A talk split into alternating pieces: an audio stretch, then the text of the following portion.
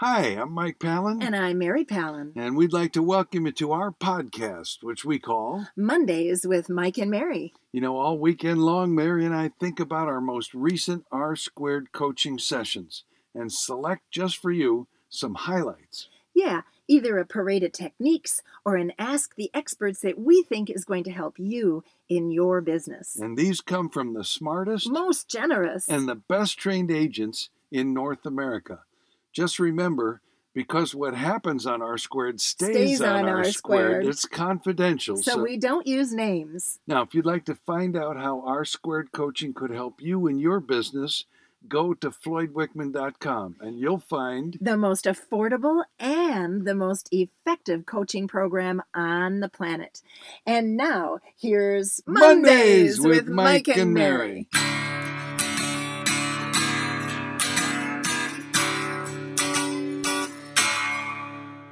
You know this thing called synchronicity? Oh, yeah. I kind of like it when the same idea pops up as a parade of techniques on two separate teams. It's like it must be in the air. It must be what people are thinking about. Mm-hmm. So this came from one of our team members who's in lockdown still. Okay. What do I do? Yeah. So I'm reviewing all my closings. And I noticed there's a whole group that came in February last year and 5 years ago and 10 years ago. So why don't I send them an anniversary card? Hmm. And someone else from a different team said, I realized that there are people I closed in February 20 years ago. Wow. So I'm sending them a card. And then I thought, well, why not 15 years ago? And why not 10 years and 5? And all my... You know, it's a great idea, is a commemorative card for the anniversary of their purchase. I think we should all do that.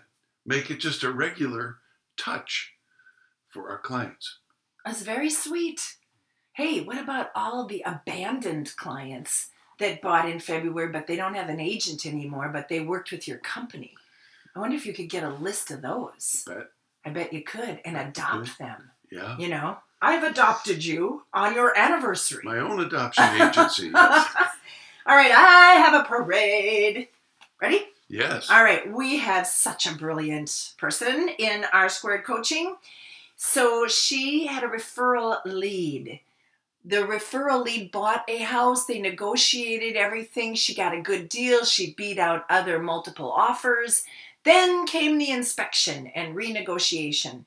And once that was settled, she wanted to negotiate again and again. And she wanted more and more. Does this sound familiar to anyone out there in listening land? So here is what she did. She said, I prepared two documents for you. Ooh, this sounds Wickman. Uh-huh. One is a cancellation of the purchase agreement. The other is the addendum whereby you accept what we have negotiated and what the seller has agreed to. Which would you prefer to sign? Now, in this case, the buyer said, well, send them both to me, because, you know, we always teach that when you're negotiating money, you get face-to-face, but in this case, she didn't. So send them both to me. So that's what our student did. And guess what? The buyer signed the addendum. Yippee! So there we go. Sometimes being willing to walk away, you know, letting them know, hey, I'm representing you, but if you don't want to buy the house, we've pushed the seller to the limit.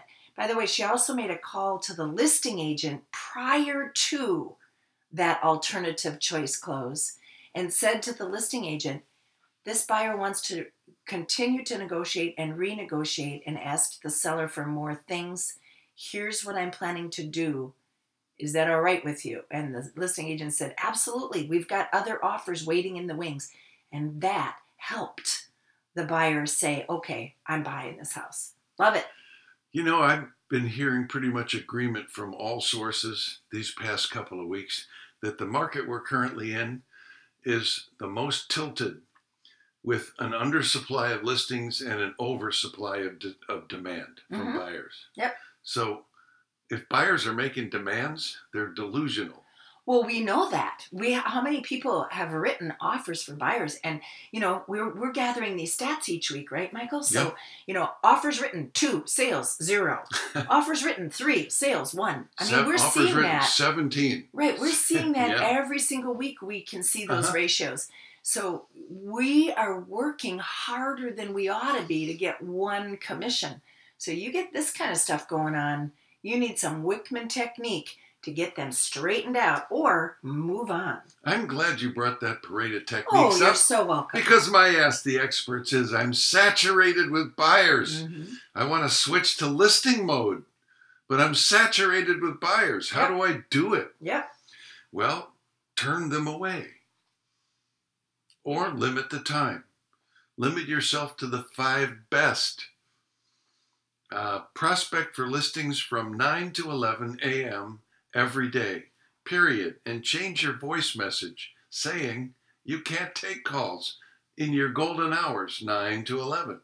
You're making your outgoing calls because as we've all agreed, that unless you initiate outgoing contacts, your entire business is going to be dependent on receiving incoming contacts. Oh, yeah, and how's that going to work for you? Right. Right?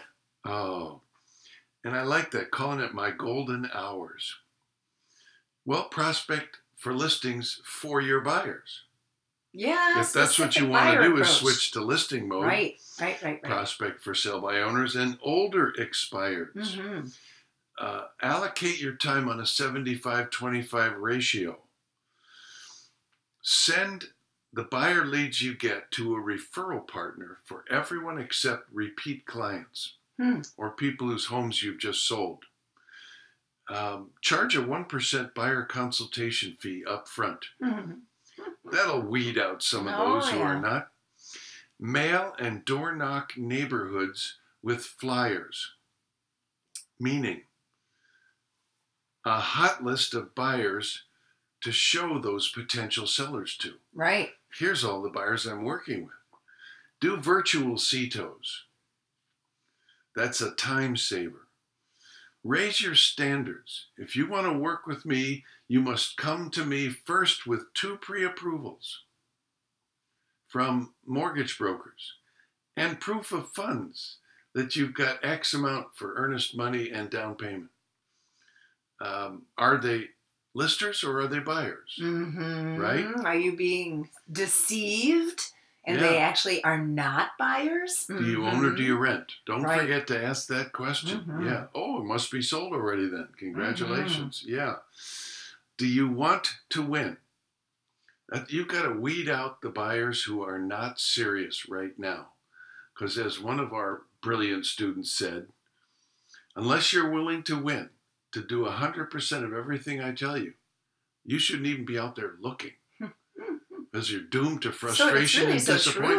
So true, And of course, if they are lookers who are really listers, you got to get your home ready first. Because we got to be ready to push the button at the right time. That's how I can coordinate the closing and make sure you don't end up homeless or owning 2 homes at once. Love it. Yep. That's a good one. All right. Ask the experts. All right, so relatively new agent, got a great buyer, right? Referred from somebody, cash buyer, just everything is right.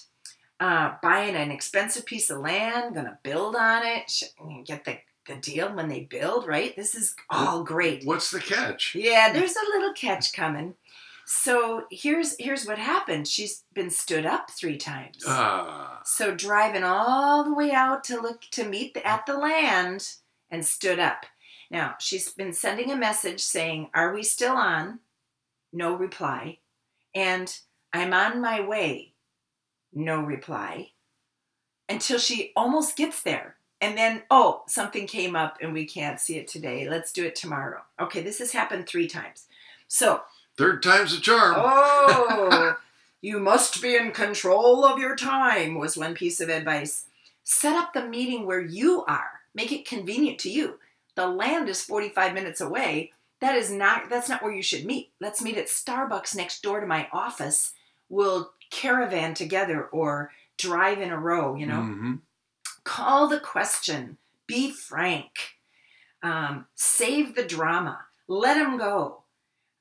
You're doing your part. Let your referral source know. Ask your gut. Don't make this person your top priority. And I remembered a piece of advice that Floyd Wickman gave me, our class, all of us, when I was just a young pup.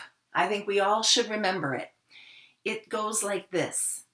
Never confirm your appointments, unless you'd prefer to cancel them. When you confirm an appointment, it's the same as canceling. So it's true for listings, it's true for buyers, it's true for everything. So not necessarily going to help this guy right now, but think about this. When you confirm, you're allowing them to say, oh, no, you're right, this doesn't work out. What's the worst thing that happens on a listing appointment? Say you show up, you're prepared, they're not home. Then they feel awful. They feel guilty. Now they owe you, you know, right? Or you show up, they're not prepared. Well, but you're there like you said you would be. So you've done all that prep work. Don't confirm your appointment unless you'd rather cancel it. Thank you, Floyd. Thank you, Floyd. Thank you, Floyd. And thank you all for listening. We'll see you next week on Mondays with Mike and Mary.